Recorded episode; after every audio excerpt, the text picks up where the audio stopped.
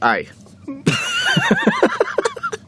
טומי אחראי על הפעלת ה play, אבל הוא גם מלחיץ את עצמו עכשיו. שלום לכולם, אהלן. מעניינים. נמצא איתנו כאן שגיא דודאי, נכון? נכון. מנהל מחקר והפיתוח של וונג'. וונג'. וואו, אמרתי את זה נכון, יצא לי צרפתי עד. עכשיו. אנחנו תכף נדבר עליך ועל מה זה וונג'. אה, אנחנו רק נגיד קודם כל שלום לכל מי שהצטרף אלינו, אנחנו בפרק הרביעי של עוד פודקאסט. עוד פודקאסט. עונה שנייה, איך אתה אוהב להגיד את זה? כי יש לנו עוד מפעל חיים מאחורינו. ממש, של עשרה פרקים, עשר שעות מחיינו. אה, טוב, אז לכל מי שלא יודע מה זה עוד פודקאסט, כשמו כן הוא, מדובר בעצם בעוד פודקאסט תוכנית לסטארט-אפיסטים ויזמים בתחילת הדרך. המטרה שלנו להפגיש אתכם באופן בלתי אמצעי עם יזמים, משקיעים ואנשי מקצוע מובילים בתעשיית ההייטק והסטארט-אפים, וזה מוביל אותנו לאורח הכבוד של הפרק הרביעי שלנו, שגיא, אהלן. היי? מה העניינים? בסדר גמור. פעם ראשונה שאתה עושה פודקאסט? כן, תכלס. בסדר, אז אה, בוא נגרום לזה להיראות מביך וגרוע ככל הניתן. ספר לנו בכמה משפטים על עצמך ועל וונג'. אה, אוקיי, אה, שגיא, בן 43, נשוי, אבא לארבעה ילדים, סמנכ"ל בכיר למחקר ופיתוח בוונג'. אה, וונג' היא חברה שקיימת כבר לא מעט זמן, הייתה סטארט-אפ גם, מתישהו, 2001 כזה, הנפיקה, עשתה אקזיט וכל הדברים האלה. אה, עשתה גם כמה, עשתה פיבוט אחד מרכזי בעצם, מקונסיומר ל...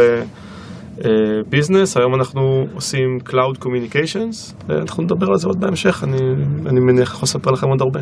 מעולה, מעולה. אז אנחנו בעצם מתחילים את הפרק הרביעי, אנחנו רק נגיד שתי תודות פורמליות לפני שאנחנו נצא לטון. אחד זה לגלובס, מערכת גלובס שנותנים לנו בית ומפרסמים את כל הפודקאסטים שלנו גם בעיתון וגם באתר, וכמובן אה, רייס תל אביב, שמארחים אותנו פה בחלל של... עשרה מטר רבוע, משהו כזה, מאוד צפוף פה, אבל אתם לא... ציוד של נאסא. אבל ציוד ציוד של נאסא, ציוד של- חייב להגיד, ציוד של. נאסא, זה ממש אה, לוויין שמשוגר לחלל. אז זהו, אנחנו מתחילים את הפרק הרביעי מיד אחרי ה... עוד פודקאסט? עוד פודקאסט. עוד פודקאסט לסטארט-אפים.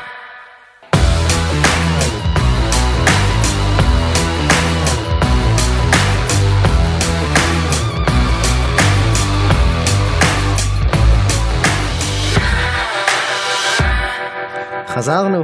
איזה כיף. טומי, אתה רוצה לשאול את שגיא משהו? אז מה?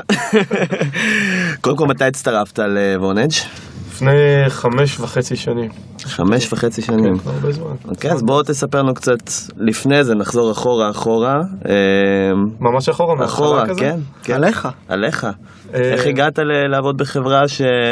ושתחתיך יש 500 עובדים אם אני לא טועה? משהו כזה. וואו, אוקיי. אה, התחלתי בממר"ם, לא ידעתי כלום, אני זוכר שהגעתי, ל... אה, שיבצו אותי לקורס תכנות ו... והגעתי ואני הייתי אה, מאלה ש... היו כאלה שידעו המון והגיעו המון רקע מוקדם והיו כאלה שלא ידעו כלום וחיפשו את האותיות במקלדת, אז אני הייתי מאלה שחיפשו את האותיות במקלדת. קורס תכנות של פעם בממר"ם שהיה חצי שנה והיה על מדים ועם שמירות בלילה וכל מה שזה.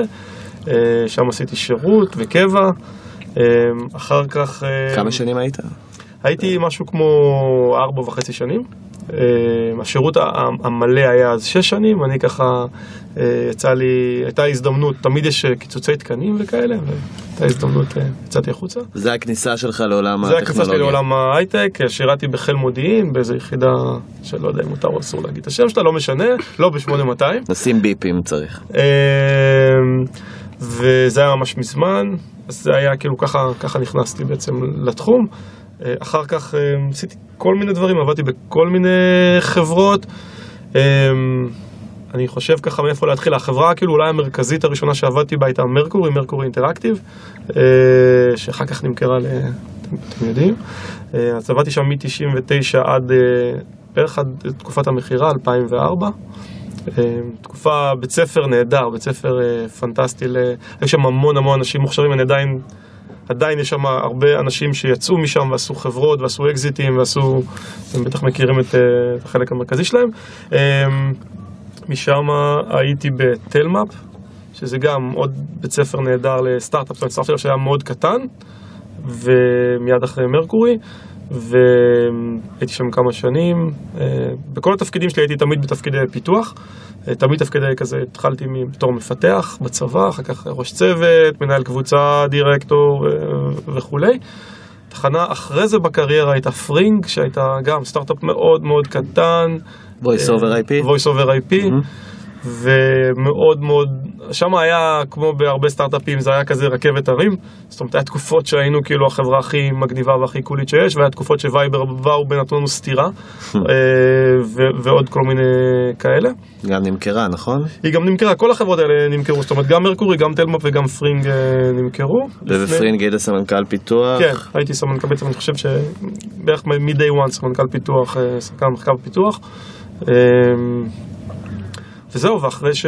ואחרי הפרק הזה, אז אה, עברתי לוונג' טיפה שונה, זאת אומרת, כל החברות האלה שתיארתי היו, היו חברות קטנות, כשאני הצטרפתי אליהן, הם כולם גדלו מאוד, אבל כשאני הצטרפתי לוונג' אז בעצם אה, אמרו לי שמקימים פה, או הקימו פה מין סטארט-אפ קטן, ורוצים, בתוך חברה גדולה, ורוצים לשנות את התרבות של החברה הגדולה, שתיראה כמו בסטארט-אפ, ולכן חיפשו מישהו שהיה סמנכ"ל פיתוח בסטארט-אפ.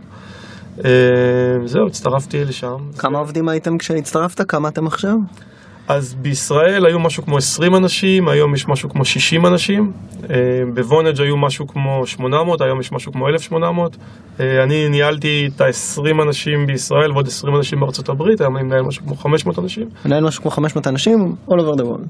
כן, יש לנו חמישה מרכזי פיתוח וקצת אוף שור, אז זה בעצם כאילו שישה מרכזים שבהם אנחנו מנהלים אנשים.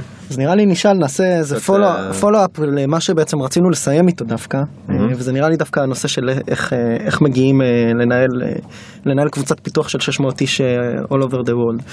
בגדול אנחנו. מניחים שמזינים לפודקאסט הזה הרבה חבר'ה בתחילת הדרך, שרוצים ככה לבנות את המסלול קריירה שלהם, חלקם רוצים לבנות סטארט-אפ, חלקם רוצים להתקדם. זה משהו שתכננת? להגיע לדרגות ניהול כאלה? אמ, אני חושב שאני מאוד אוהב את, אה, מהיום הראשון בעצם מממר"ם, אני לא הכרתי, לא היה לי מחשב, לא זה, לא, לא כאילו, לא הגעתי לצבא ככה, אבל מאז שהגעתי אני מאוד אוהב את הטכנולוגיה. אה, זה היה ברור לי מהיום הראשון שאני מאוד אוהב את הטכנולוגיה, מאוד אוהב לעשות, מאוד אוהב לפתח, מאוד אוהב ליצור דברים. אמ, ככל שעבר הזמן, אני חושב שראיתי שהערך המוסף שלי הוא בניהול. זאת אומרת, בניהול טכנולוגי. אה, אני גם חושב שאני מבין את הטכנולוגיה די טוב, וגם אני יודע לתקשר עם אנשים, וגם אני יודע לתקשר למעלה, וגם...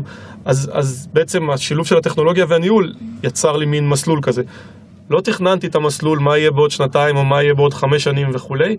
זה אולי קצת בהתחלה, כשאתה, בהתחלה כשאתה מפתח אתה אומר, טוב, מתי אני אהיה ראש צוות? וכשאתה ראש צוות אתה אומר, מתי אני אהיה מנהל קבוצה? אבל יש איזשהו שלב שאתה אומר, אוקיי, בסדר, אני חושב שעשיתי מה שרציתי לעשות, אה, עכשיו אני יותר רוצה ליהנות, וזה השלב שבדרך כלל אתה מתקדם הכי מהר, כי, כי אתה הרבה יותר משוחרר, ואתה הרבה יותר ככה מתרכז בעשייה, ופחות חושב על אה, מה יהיה הלאה, וזה...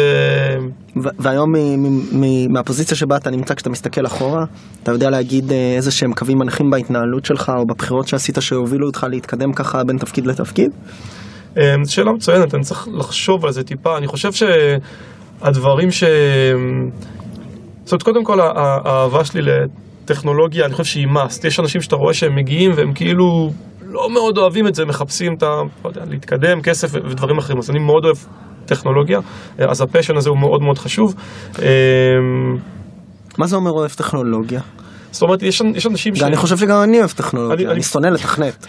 אה, אני אגיד לך, זה, זה, זה לא, לא בהכרח קשור לתכנות, זאת אומרת, זה קשור לזה שכשאתה מגיע הביתה, אחרי, עבדת יום שלם, היית במשרד, ועבדת, לא משנה אם היית מתכנת, product manager, UI design, QA, whatever, מה הדבר הבא שאתה עושה.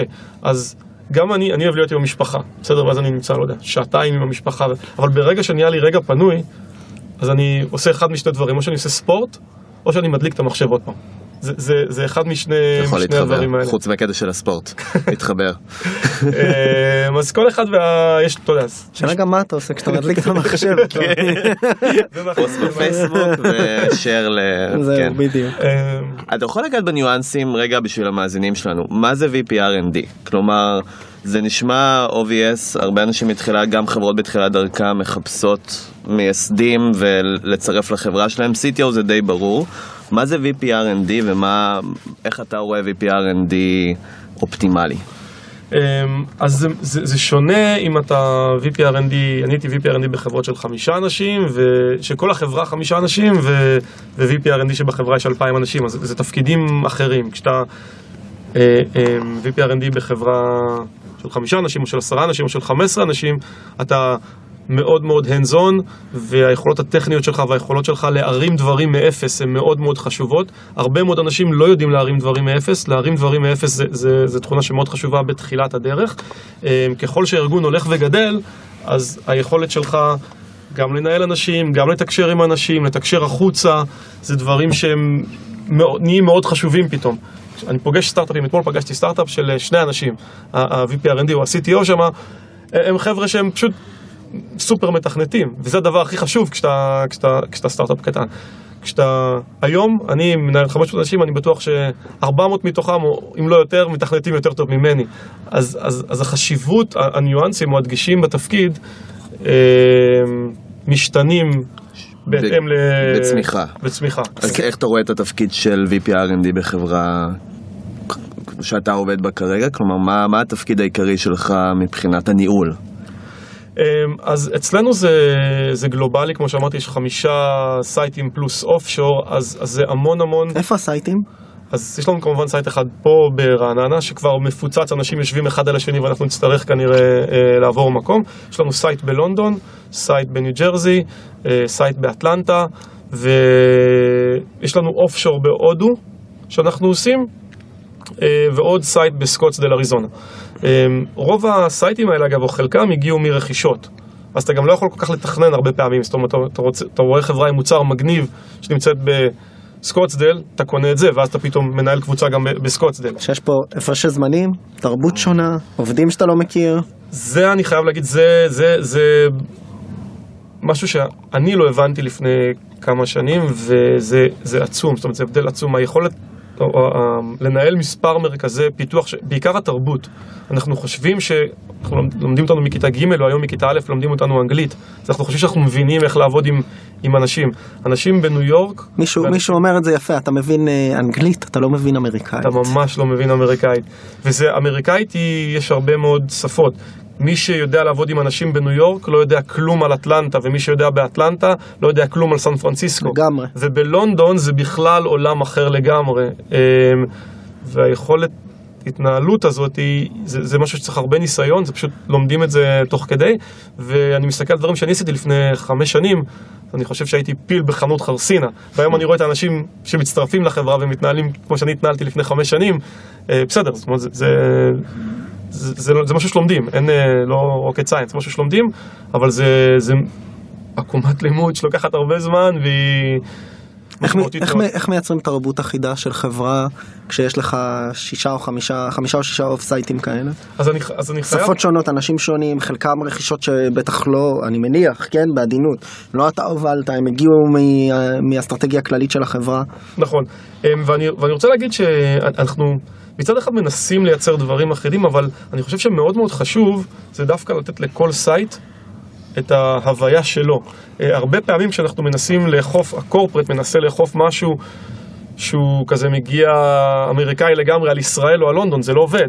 ואז דווקא אני בא בתור הנציג ה international בהנהלה של החברה ואומר חבר'ה, זה, זה לא עובד ככה. זאת אומרת, גם אצלי ב-R&D זה, זה עובד שונה. הסייט באטלנטה יש לו את ההוויה שלו.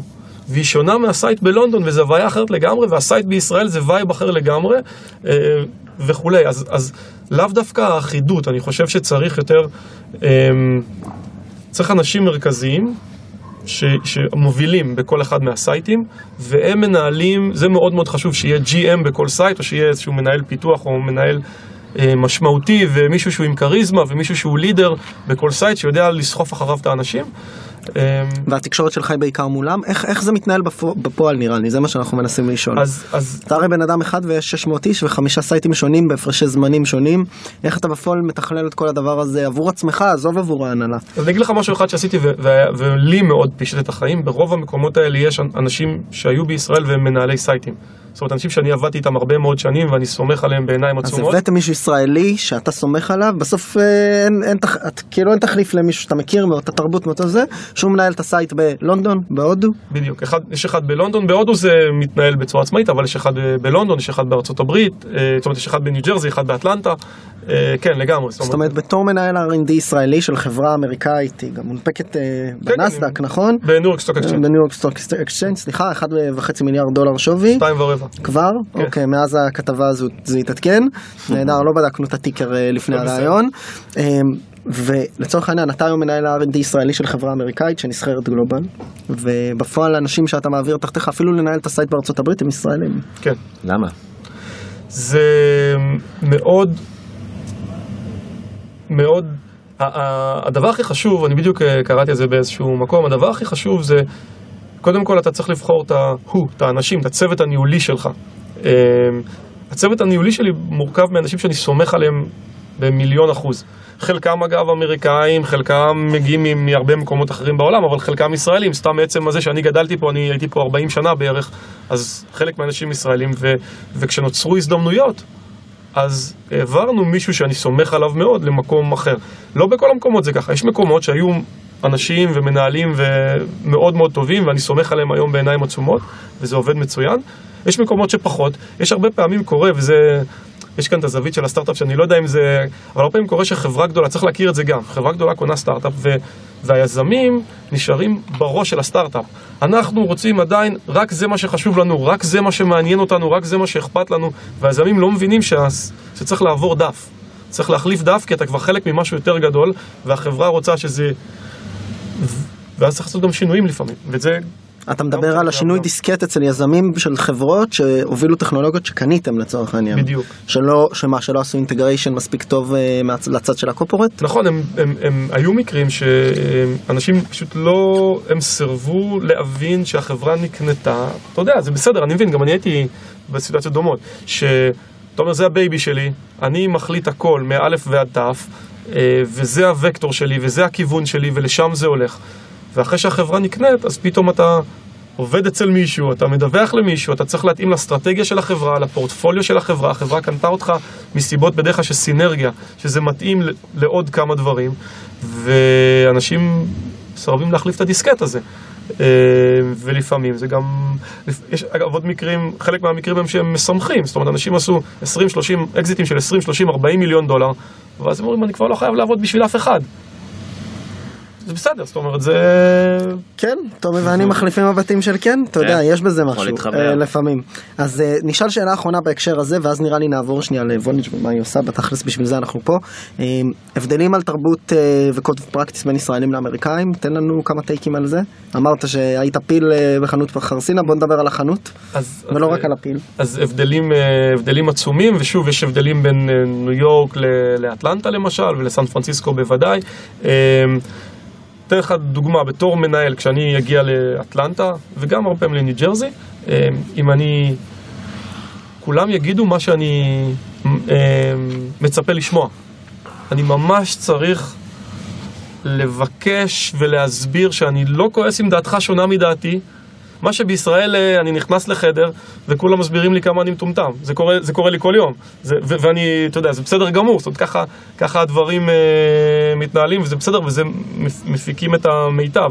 בארה"ב קשה מאוד לה, לי בתור מנהל להגיע לדיבייט אמיתי, להגיע ל, למה שאנשים, זה לא בכל ארה"ב כמובן, זה, זה בחלקים מסוימים, אה, למה שאנשים באמת חושבים. עכשיו, זה, מבחינתי זה, זה סופר משמעותי, אני רוצה לדעת מה אתה חושב, אני רוצה לדעת מה את חושבת, אני רוצה לדעת, את יודעת מה נכון, לא אני יודע מה נכון, ואני תמיד משחק את ה-Devil's Advocate, כי אני רוצה לאתגר את כולם, אבל זה לא, זה לא בהכרח עובד ככה, אם אנשים לא יודעים שאתה מנסה לאתגר אותם, פשוט יגידו בסדר. אז בס, בין השורות בסיפא של הדברים אתה אומר יש פה איזה שהם הבדלים שמה שנקרא הם יותר מה פוליטיקלי קורקט, יותר היררכיים, יותר... הרבה יותר מקבלים היררכיה, הרבה יותר, הרבה יותר היררכיים אה, לגמרי.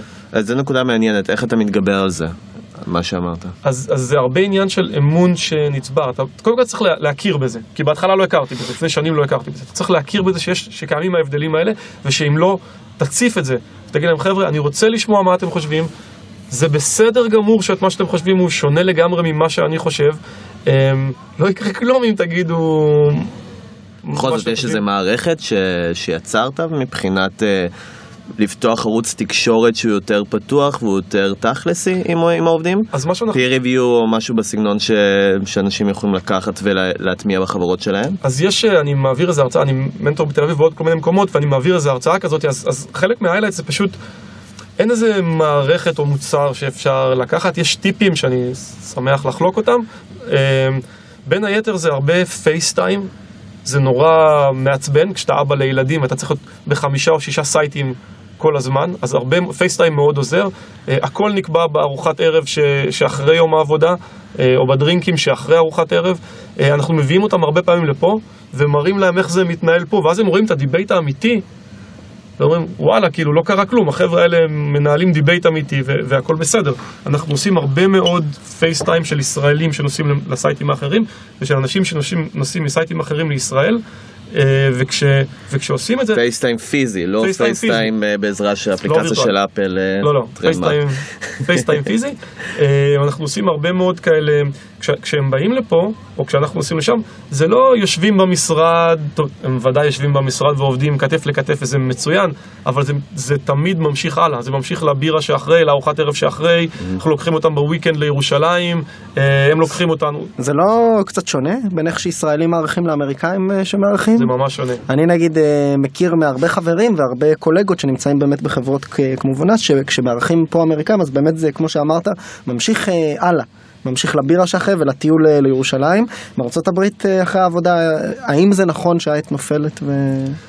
או שיש הפרדה יותר מובהקת? יש, יש הפרדה יותר, יש הפרדה יותר, ושוב, זה גם שונה בין סן פרנסיסקו לניו יורק, לניו ג'רזי, לאטלנטה, זה ארבעה מקומות שונים, אבל, אבל בגדול ההפרדה הזאת באמת קיימת, ולכן כשאתה מגיע לשם, מה שצריך לעשות זה בעיניי, לא להתבייש ולייצר, להגיד, חבר'ה, אנחנו הולכים לארוחת ערב היום.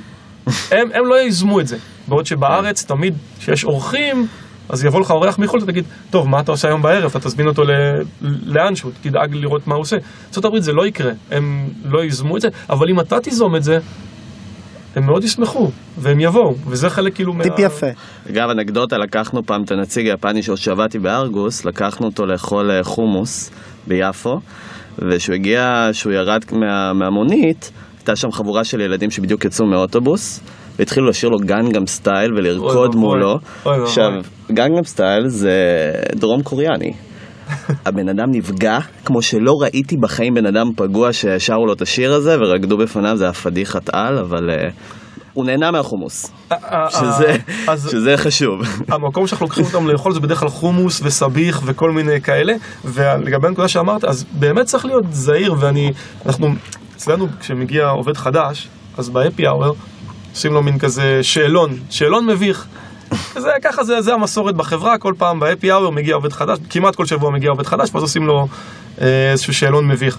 אה, ואז כשמגיעים החבר'ה מארצות הברית, החבר'ה הישראלים, בהתחלה היו עושים גם את אותו שאלון מביך, אבל זה too much. זאת. אומרת, צריך טיפה לעשות כן. קליברציה, מה שמביך אותנו, אבל נראה לנו בסדר. הוא לא בהכרח מה שנראה... ממש inappropriate כן. בארצות הברית. בואו נדבר על וונאז' רגע, ספר קצת בכמה מילים אה, מה אתם עושים, אז קודם כל, אני, זה וונג'. וונג'. יש לי כזה... יאי צרפתי היום הוא... כולם אומרים. אני מבקש שלא ייתנו לי להגיד את השם של החברה יותר, אה, בתור מי שאחראי על הפודקאסט הזה, טומי. זה באמת מעניין, מאז שאני בחברה, אה, כל מי שאני מדבר איתו אומר וונאז'. ואני כל פעם מתקן אומר וונג' וזה לא, זה כאילו, זה איכשהו, זה כנראה צליל צרפתי כזה, כן, זה מתגלגל יותר טוב בלשון, כן. בצרפתית. כן. אה, תודה תומי, אני מעריך את זה. אז מה שוונג' עושה זה Cloud Communication. כולכם משתמשים בוונג' ואתם לא כל כך יודעים. אה, אני בטוח שהשתמשתם ב Uber וב Gett וב-Airbnb ויש לנו בערך 300 אה, אלף לקוחות שמשתמשים בנו, אותם 300 אלף אפליקציות שהן בעצם משתמשות ב-communication platform שלנו. שאתם מאפשרים להם מה? בעצם כשמתקשר אליך, אני אסביר את זה על ידי דוגמה. כשאתה נוסע ב Uber, תמיד כשהוא מגיע הוא מתקשר לשאול איפה אתה. נכון. אתה רואה שזה private number או 1, 2, 3, 4. נכון. כי זה, כי אפשר לחזור לזה. אי אפשר לחזור לזה. אתה לא יכול לחזור למספר שלנו. אז אתם אחראים לזה שזה ככה מעצבן? בדיוק. אוקיי. מסיבות של פרייבסי. אה, זה סיבות, אה, אתה יודע, פעם זה לא היה ככה וקרו כל מיני דברים. מה שנקרא communication over the cloud. בדיוק. אוקיי. זה מה שאנחנו עושים. אז, אז זה, זה הדבר המרכזי שאנחנו בעצם עושים. והוא חייב להתקשר, הנהג צריך להתקשר מהאפליקציה או בעצם מה שקורה זה רגיל? שבאפליקציה, כאן ש- תגידו לי מתי אני נכנס לי יותר מדי פרטים ומתי לא, אנחנו אוהבים באפליקציה בעצם יש, אה, היא קוראת ל-API, במקום להוציא שיחה שהיא native call. אה, מה שבחלק מהאפליקציות עדיין עושות וזה לא שומר על פרייבסי, במקום להוציא שיחה שזה native call, מוציאים שיחת פרוקסי, שזה מוציא שיחה לאיזשהו API שלנו, שיושב בענן. אה, ובעצם הוא זה שמחבר את השיחות. אז יש כל מיני דרכים. אבל הוא מחבר את השיחות על הרשת הסלולרית, זה לא על אה, רשת... רוב ה- השיחה היא זה על voice זה- רוב השיחות הן voice over IP. אז ה- הבנתי, וחלק מהם בסוף, הם, זה תלוי באפליקציה. יש אפליקציות שהן לגמרי voice over IP, ואז ה... צריך שבשני הצדדים תהיה את האפליקציה. Hmm. אם רק בצד אחד יש את האפליקציה, אתה מתקשר מ- מ Uber לדוגמה, אבל בצד שני אתה מתקשר למספר אז יהיה סלולרי. אז הסוף יהיה סלולרי, ה-last mile יהיה over PSTN או מה שצריך בשביל שזה יגיע אבל אליך. זה מתחקה אחר ה interface הרגיל של, של המשתמש, נכון? לגמרי, אני מתקשר, זה, נראה המשתמש כי אני נראה לו מתקשר רגיל. רגיל לגמרי, מה שאתה תראה זה שהשיחה היא anonymized, זאת אומרת אה, שני הצדדים לא יכולים לחזור אחד לשני, אף אחד לא יוכל להטריד אחד את השני מרגע שנגמרה הנסיעה. זהו, מה- מה היתרונות באמת בהיבט הזה שזה שיחה אה, דוקית? אז זו שיחה שהיא, שהיא private, זאת אומרת אתה יכול לעשות את השיחה הזאת וברגע שהיא נגמרה אין לה, לאף אחד דרך להגיע אליך, לך אין שום דרך, לא לנהג, ואנחנו לוקחים כאן את הדוגמה של Uber כל הזמן, אבל יש הרבה דוגמאות אחרות, גם למארח ב-Airbnb ולעוד אלף מקומות אחרים, אה, זה עושה אנונימיזציה של, ה, של השירות בעצם, זאת אומרת השיחה היא לגמרי פרטית, אתה לא יכול לחזור אליו, הוא לא יכול לחזור אליך, ואמרת שהתחלתם ב-2001, נכון? ב-2001 זה היה, החברה התחילה, היא הוקמה בעצם אה, מה שנקרא Residential Voice over IP. אה, בעצם מה שאתם זוכרים, לא יודע אם אתם זוכרים, פעם היה מין את השיחות טלפון, את הפרסומות האלה, שהיית מתקשר, אה אמא, אני בדרום אמריקה, אני הכל בסדר, יאללה ביי. השיחות היו נורא נורא, נורא כן. נורא יקרות. לא. אוקיי. מדי. אה, השיחות. היו נורא נורא יקרות, ובעצם אה, פה Vonage עשתה מהפכה, עוד פעם, זה היה 2001, זה כבר מזמן, אבל ברגע שהשיחות היו, voice over IP כבר הייתה טכנולוגיה קיימת, אבל אף אחד לא הציע את זה בתור service הביתה. אה, כמו שהיום זה נראה לנו טריוויאלי לחלוטין שיש את הספקיות האלה, שלא יודע אם מותר או אסור להגיד את השמות שלהם, אה, מספקות לך שירות voice over IP הביתה, אז בארץ זה התחיל מתי? לפני חמש שנים? אוקיי. בארצות הברית זה התחיל ב-2001. Vonage הייתה הראשונה, ואז היא הנפיקה ב-2004, זה היה סטארט-אפ שהצליח מאוד, אה, וב-2004 הנפיק. על אה, בסיס זה השירות הזה. ל consumer. שיחות הביתה, כן, זה היה, בעצם זה היה מה שנקרא פה באמריקאית expatriates, אנשים שעובדים בארצות הברית, אבל רוצים להתקשר הביתה להודו, פיליפינים, אה, מאיפה שהם בעצם הגיעו. והשיחות טלפון היו נורא יקרות, ואמרו, אנחנו נעשה את זה over IP. Vonage בעצם בא ואמרה, היזם של Vonage, ג'פרי סיטרון, גם ג'ף פולבר היה בצוות המקורי, והם באו ואמרו, אנחנו נעשה את זה over IP, רק, אתה תשלם רק על last mile, שיחה מקומית. ומפה נוצר הסטארט-אפ הזה, אה, ובעצם אנשים יכלו לדבר במחיר קבוע, לא יודע, 10 דולר לחודש, 20 דולר לחודש, 40 דולר לחודש, אה, מחיר קבוע, דבר כמה שאתה רוצה. כי זה אינטרנט, נכון? אתה משלם כן. על, ה- על האינטרנט בעצם. אוקיי, ומתי נעשה, בעצם נעשה פה, אמרת גם בהתחלת הזה, נעשה פה פיבוט, עברתם נכון. ל-B2B. נכון, לפני, מה מה קרה? לפני שלוש שנים הגיע מנכ"ל, בחור אה, מקסים, הבוס שלי קוראים לו אלן מסרק, הוא מכר את Quickoffice, הוא יזם באופי שלו, מכר את Quickoffice לגוגל, אה, ואחרי שהיה, כמו שהוא מכנה את זה, אחרי שהוא נח שלוש שנים בגוגל, אז הוא רצה לחזור לעבוד, אה, והוא עשה את הפיבוט, הוא, הוא, מה שהוא אמר, וזה כאילו זה, זה ברור מאליו, שרזידנציאל, זאת אומרת שהטלפונים הביתיים זה שוק בירידה. אה, אנחנו רואים את זה, כולם? רואים את זה. כי יש סלולר, כן, זאת אומרת, מי, תחשוב על זה בעצם, מי בבית שם כבר קו טלפון, מעט מאוד אנשים, אה, והשוק הזה בירידה, ואז השוק העסקי הוא שוק בצמיחה. אה, וכאן בעצם עשינו את הפיבוט, הפיבוט התחיל מטכנולוגיה שלנו ופיבוט פנימי, אבל מאז קנינו שש חברות, ואנחנו כל הזמן ככה אה, מסתכלים, מחפשים לקנות עוד חברות. אה, ו... המטרה היא בעצם לאפשר את אותה טכנולוגיה שמאפשרת שיחות אה, voice over IP בענן, רק ל- לאפליקציות צד אפליקציות ושירותים צד שלישי. אז אתם בעצם עובדים עם Uber, Gett אז ו-Airbnb בשביל זה? היו שני, או פיבוט או פיבוט וחצי, בוא נקרא לזה. אוקיי. אה, הפיבוט הראשון היה להגיד, אותו שירות שאני נותן לך הביתה, אני אתן אה, למשרד פה, ל Mindspace או ל- לכל אחד, ובעצם יש לנו, השירות הזה נקרא Unified Communication as a Service, וזה אומר שיש, במשרדים עדיין יש מרכזיות כאלה. אמ, ופעם היו ארונות תקשורת וכל מיני טלפונים אמ, נורא מסובכים, היום זה כבר לא עובד ככה. יש עדיין בכל משרד טלפונים, אבל זה לא הטלפון הסלולרי שלך, אולי למישהו באדמין בכניסה יש מין מרכזייה. עדיין צריך שיחות מוקלטות, עדיין צריך אה, לנתח את השיחות, עדיין צריך לשמור את השיחות. יש הרבה מאוד פיצ'רים של מרכזייה, של, שבכל משרד יש, פיצ'רים של מרכזייה, אבל הכל בענן. אז זה הפיבוט הראשון שהחברה עשתה לפני שלוש שנים, להעביר את, את ה-Cloud PBX, מרכזיות בענן. אה, אז זה דבר ראשון. לפני שנה וחצי קנינו את נקסמו. אה, אנשים בארץ יותר מכירים, אני חושב, את טוויליו. נקסמו עושה בדיוק כמו שטוויליו עושה, עם נתח שוק טיפה יותר קטן, היא הייתה מספר 2 של אה, טוויליו, ובעצם ככה אנחנו עושים, נותנים את השירות הזה גם למפתחי אפליקציות, שזה שוק שצומח עוד יותר מהר אפילו, זאת אומרת, שני השווקים האלה צומחים. השוק הראשון שתיארתי, יוקאס, צומח, צומח במשהו כמו 30% בשנה, לפי גרטנר, אה, השוק של סיפאס צומח במשהו כמו 50% לשנה, ולקחת פתאום חברה ציבורית שמכניסה למעלה ממיליארד דולר, ופתאום היא מקבלת מין כזה כיפוף של צמיחה של 30 אחוז או 50 אחוז בשנה, ואז אתה רואה שהמניה, גם המניה שלנו, קופצת ב-100 אחוז בשנה. זאת אומרת, שם זה... אז אם אני קורא בין השורות, לפני 18 שנים הבעיה הייתה יותר במחיר. כלומר, היה מאוד קשה, או המחיר לעשות שיחה בינלאומית, זה היה משהו שהוא מאוד מאוד יקר, ואתם נכנסתם ובעצם שיניתם את זה בעזרת uh, voice over IP, והיום זה כבר יותר הדאטה, ה-privacy, ה- לעשות שיחות שהם, שאתם יכולים לקחת מהם דרך voice over IP, גם דאטה וגם לעשות אותם בעצם uh, uh, uh, אנונימיות. לאותן אפליקציות. אתה צודק במאה אחוז, דר... אתה צודק במאה אחוז. דר... עוד דרך נוספת לתאר את זה, זה שבדרך כלל כשאתה מגיע ל...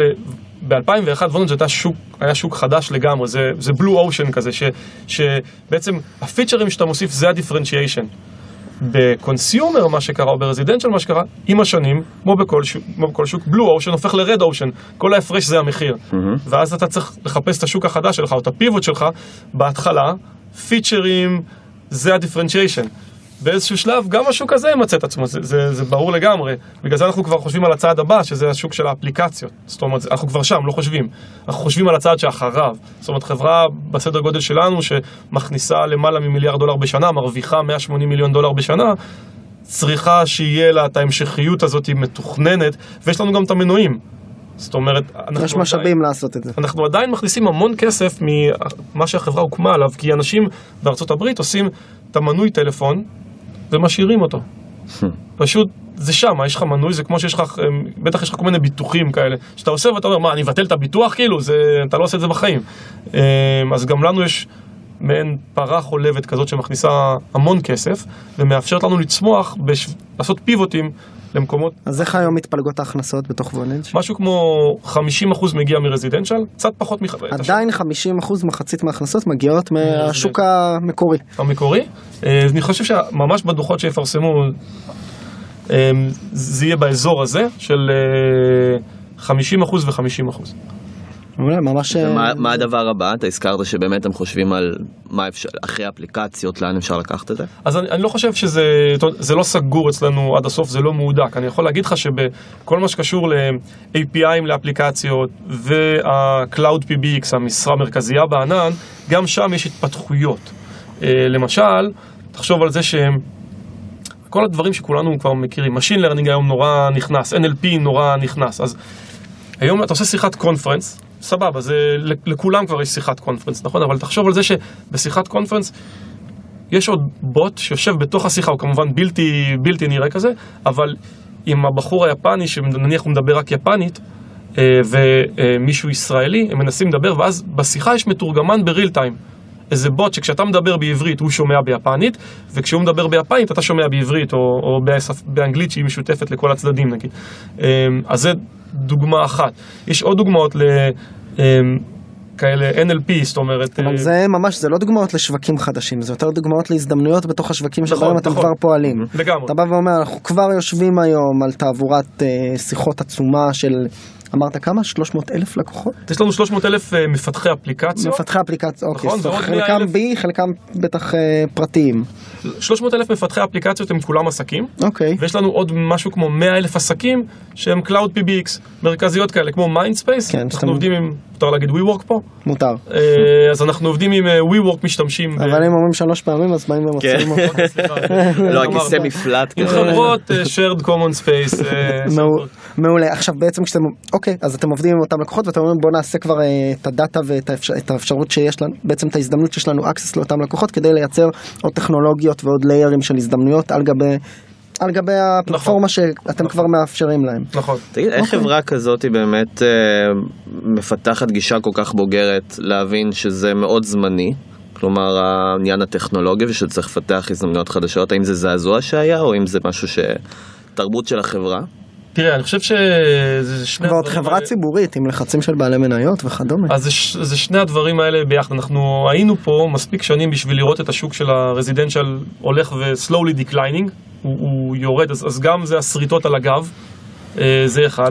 דבר שני, חייב להגיד, זה, זה גם DNA, זאת אומרת, אלן, שבעצם עשה את הפיבוט המקורי, הוא יזם, הוא יזם בנשמה, הוא מכר את קוויק אופיס אה, וכולי, אז, אז זה קצת מגיע חלק מה-DNA, ממה שאתה, ו-DNA קשה לי, כאילו, קשה להסביר איך זה, אבל זה... איך זה בא לידי ביטוי בחברה ציבורית שבסוף היא דינמית ומשתנה זאת אומרת איך אה, אתה אוקיי, מזהה אתה מזהה הבדלים בין בין העבודה בחברה הזו לחברות אחרות שעבדת בהן שהן היו אולי קצת יותר corporate oriented אז רוב החברות שעבדתי בהן היו אפילו יותר סטארט-אפיות מזה, אבל אני יכול. בגודל גם בגודל וגם ב... ב... אני יכול להגיד בין שתי תקופות, אני אולי יכול להתייחס לזה בין שתי תקופות.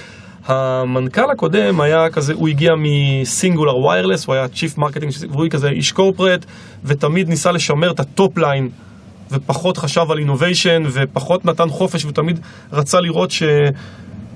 אמ, מה האנשים האלה עושים, איך הם תורמים להכנסות. איך היחידת הוצאה הזאת תורמת להכנסות, לשורה העליונה, לרווחים וכולי. והיום זה אחרת לגמרי. הרבה מהדברים שאנחנו עושים זה לא כי הם תורמים ל sales, ואפילו לא כי ה product ביקשו, אלא זה רעיונות של אנשים שמגיעים מבפנים ואומרים, וואלה, זה מגניב, בוא נצמיח את זה, ויש הרבה יותר חופש והרבה יותר, אה, עוד פעם, innovation.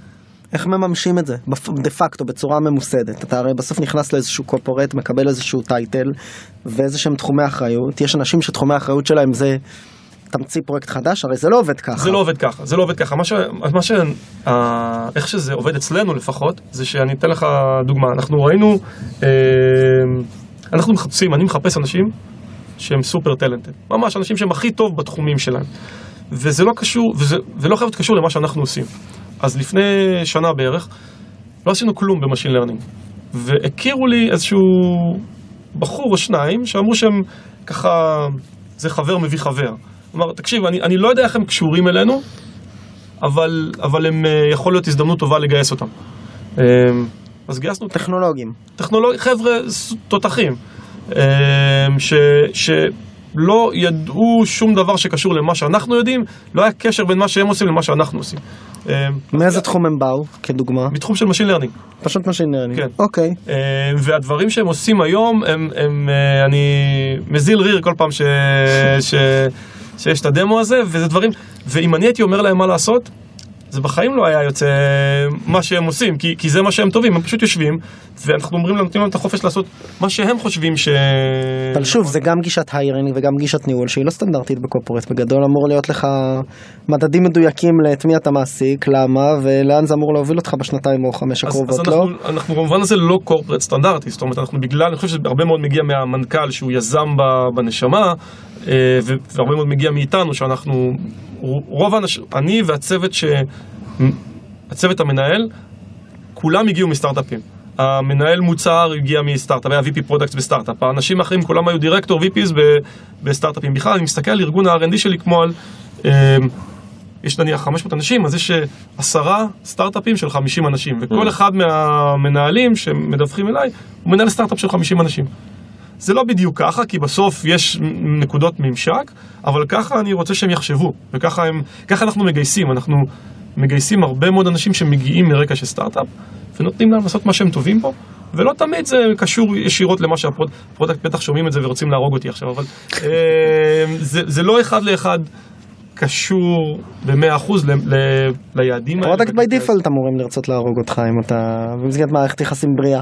אז, אז זה, זה, זה קרה בכל החברות הקודמות שעבדתי, ואני חייב להגיד שהפרודקט בחברה הזאת הם... אה, כזאת כימיה לא הייתה לי עם product בשום מקום, וזה מתחיל מ- עוד פעם מלמעלה, מה-chief פרודקט, מי שמקביל אליי, אה, ויורד עד החבר'ה שאני עושה איתם אימון אגרוף. והם, אה, איך יוצרים כימיה כזאת ומה היתרונות שלה? אני חושב שזה מתחיל, זה קשה לייצר, זה מתחיל במיינדסט וב-DNA. היו לנו אה, VP product ו-Chief product שהם היו כאלה mindset של telco. ולא לא הסתדרתי איתם, לא, היינו חושבים אחרת, אצלם הכל היה כזה כבד ולאט ובוא נמכור ל telcos וכל מיני כאלה. אה, ברגע שהגיע אה, מישהו, אה, עומר, בחור פקיסטני, שהוא אה, גר בפאלו אלטו, עם הרבה מאוד ניסיון של סיליקון ואלי, ועבד בהרבה מאוד חברות, עבד בגוגל, אה, עבד בחברות אחרות שהם, יש להם את התרבות, את ה-DNA של, של יזמות, וזה קליק היה מהרגע הראשון. זאת אומרת, מהפעם הראשונה שנפגשנו, ארוחת ערב, הרבה אלכוהול, הרבה face to face, כמו שדיברנו קודם, אה, והכימיה הזאת נוצרה. ואז, כשהוא מגייס את האנשים, אני חלק מהגיוס, וכשאני מגייס את האנשים, הוא חלק מהגיוס. זאת אומרת, נוצרה כימיה ברמה למעלה, ואז זה יותר קל לייצר את הכימיה ברמות הבאות. איך זה משפיע בסוף, אה, סליחה על השאלה הקורקטית כזו, אבל איך זה משפיע על השורה התחתונה בסוף? אה. היום אתה מסתכל על ואת- וונאג' ואתה אומר היא, מתפקדת יותר טוב מחברות ציבור אחרות בתחום שפועלות? תראה, אני, יותר קל לי להשוות אלינו ללפני שלוש שנים מאשר לחברות אחרות. למתחרים. מאשר למתחרים, וגם יותר נוח לי האמת להתייחס אלינו. איך שאנחנו uh, פועלים היום לעומת איך שפעלנו לפני שלוש או ארבע או חמש שנים, זה, זה עולם אחר לגמרי. ה execution שלנו הוא עולם אחר לגמרי. זה גם נובע מזה שחידדנו את ה execution, כי אנחנו uh, מחדדים, אבל זה גם נובע מזה שה alignment בין product ל engineering הם... אה, at the hip, כמו שהאמריקאים אומרים, אנחנו עובדים מאוד מאוד צמוד ביחד, ו... יש לפוקוס משמעות כאן, כי באמת, מה שאתה מדבר והטכנולוגיה שאתם מתעסקים בה, יש אין סוף שירותים שאפשר להציע ללקוחות ואין סוף שווקים. יש פה פוקוס שבכוונה הלכתם אליו? אה, אז את הפוקוס קובע ה product, ויש פוקוס ואנחנו, אה, אני תכף יכול לספר על זה גם עוד קצת, וזה קשור אולי לחלק מה, מהמאזינים, כל מה שקשור ל...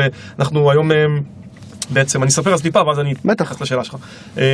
היום בעצם אנחנו מוכרים למאות אלפי אה, small medium businesses ומפתחי אפליקציות, גם וגם. אה, מה שאנחנו מחפשים בתור win-win situation זה אנחנו מציעים מעין אדונים או ביזנס אפס להציע מתוך המוצר שלנו. אנחנו מבינים היום שאנחנו 500 מפתחים זה, זה הרבה, אבל יש הרבה יותר מפתחים uh, בחוץ, ומצד שני גם אנחנו כבר מוכרים להרבה מאוד לקוחות. אז היינו, אנחנו, שאנחנו מנסים לייצר כרגע זה איזשהו, איזשהו win-win situation או win-win-win. Um, מגיע לקוח שכבר קונה מאיתנו 1, 2, 3, 4, כבר סומך עלינו, כבר משלם לנו ו... וכולי. אנחנו רוצים להציע לו סט יותר רחב של אפליקציות או של פיצ'רים או של אדונים, um, ולכן אנחנו עובדים עם סטארט-אפים ישראלים, ואנחנו מחברים את מה שהם עושים למה שאנחנו עושים, בין אם זה באמצעות API'ים ובין אם זה באמצעים אחרים, ואז אנחנו מציעים את זה בתור offering ללקוחות שלנו. הלקוחות מרוויחים, זה הכי חשוב, מה הלקוחות מרוויחים? הם מרוויחים יותר פיצ'רים, כי יש הרבה יותר מפתחים. אה, אנחנו מרוויחים, כי אנחנו פה גוזרים. איזשהו קופון.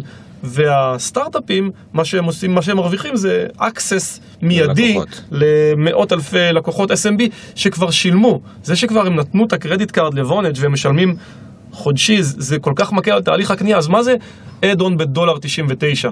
אם אני משלם כבר 20 דולר לחודש, מה זה עוד דולר 99? זה החלטה שיחסית פשוטה. בשביל הסטארט-אפים האלה, ה access הזה זה הוא... דרמטי. marketplace מאוד. בשביל המאזינים, איזה סטארט-אפים אתם מחפשים? אז אנחנו, אז, יש תוכנית שאנחנו ממש עומדים להשיק אותה עכשיו, היא עדיין בכזה בטא סגורה.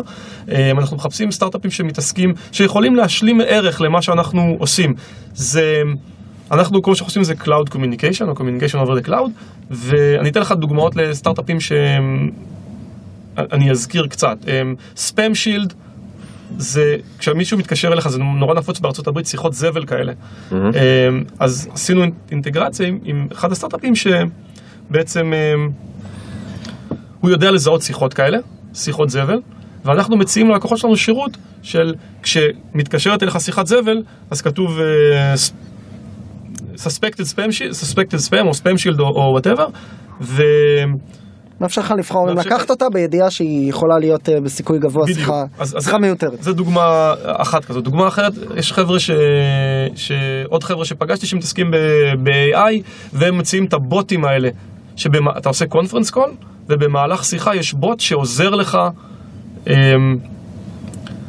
אתה יכול להגיד לו, תיקח, תתחיל להקליט עכשיו, תתמלל את השיחה, אמ... תעשה...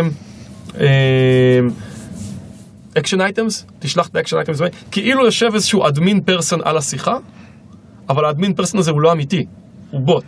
אז זה סוג אחר לגמרי של אה, סטארט-אפ שאנחנו עובדים איתם. אז כל סטארט-אפ בתחום ה-Cloud Communication יכול בעצם לפנות אליכם דרך איזה מדיום? אז אנחנו, אני יכול לתת לכם אה, את האימייל, יש לנו נשמח. ecosystem manager, אפשר איפשהו אחר כך קוראים לה קרן ג'אפה, אה, והמייל שלה הוא קרן ג'אפה at.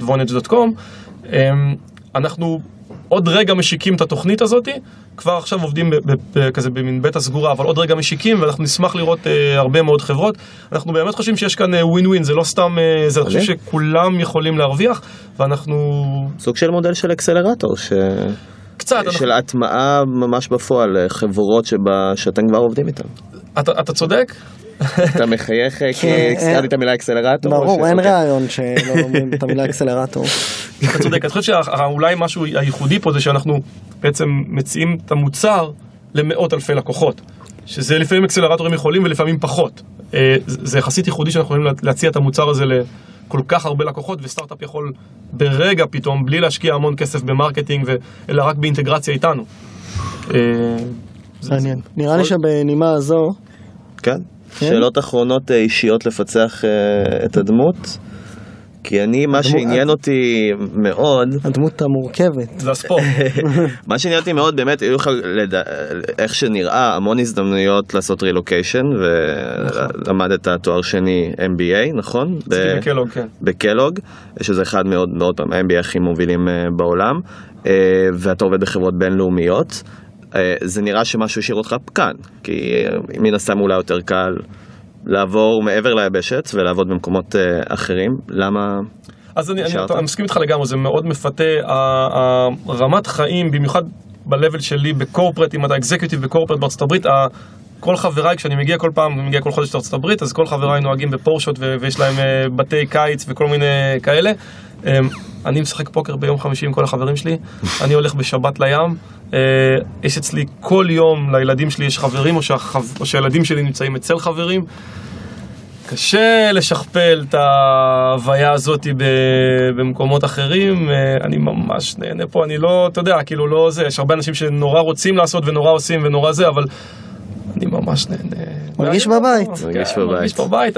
הגבינה עם הבית. החומוס. החבר'ה במשרד נהדרים, אנחנו רצים ביחד, עושים ספורט ביחד, אה, אפילו יש כמה חבר'ה שאנחנו עושים אגרוף ביחד, אה, זה דברים שקשה לי, אפילו כשאני בא לניו ג'רזי או ללונדון, קשה לי להרגיש אותו דבר, זה נחמד לי פה. טוב, נראה לי שבנימה אופטימית זו, תודה רבה שגיא. תודה. רבה, נהנינו מאוד. כן, גם אני. עכשיו נדע שאנחנו עושים שיחה מאובר, אנחנו משתמשים בוונאג'. כן, נגיד את זה לנהג. כן, זו שיחה מאוד מעניינת, בתחביבים.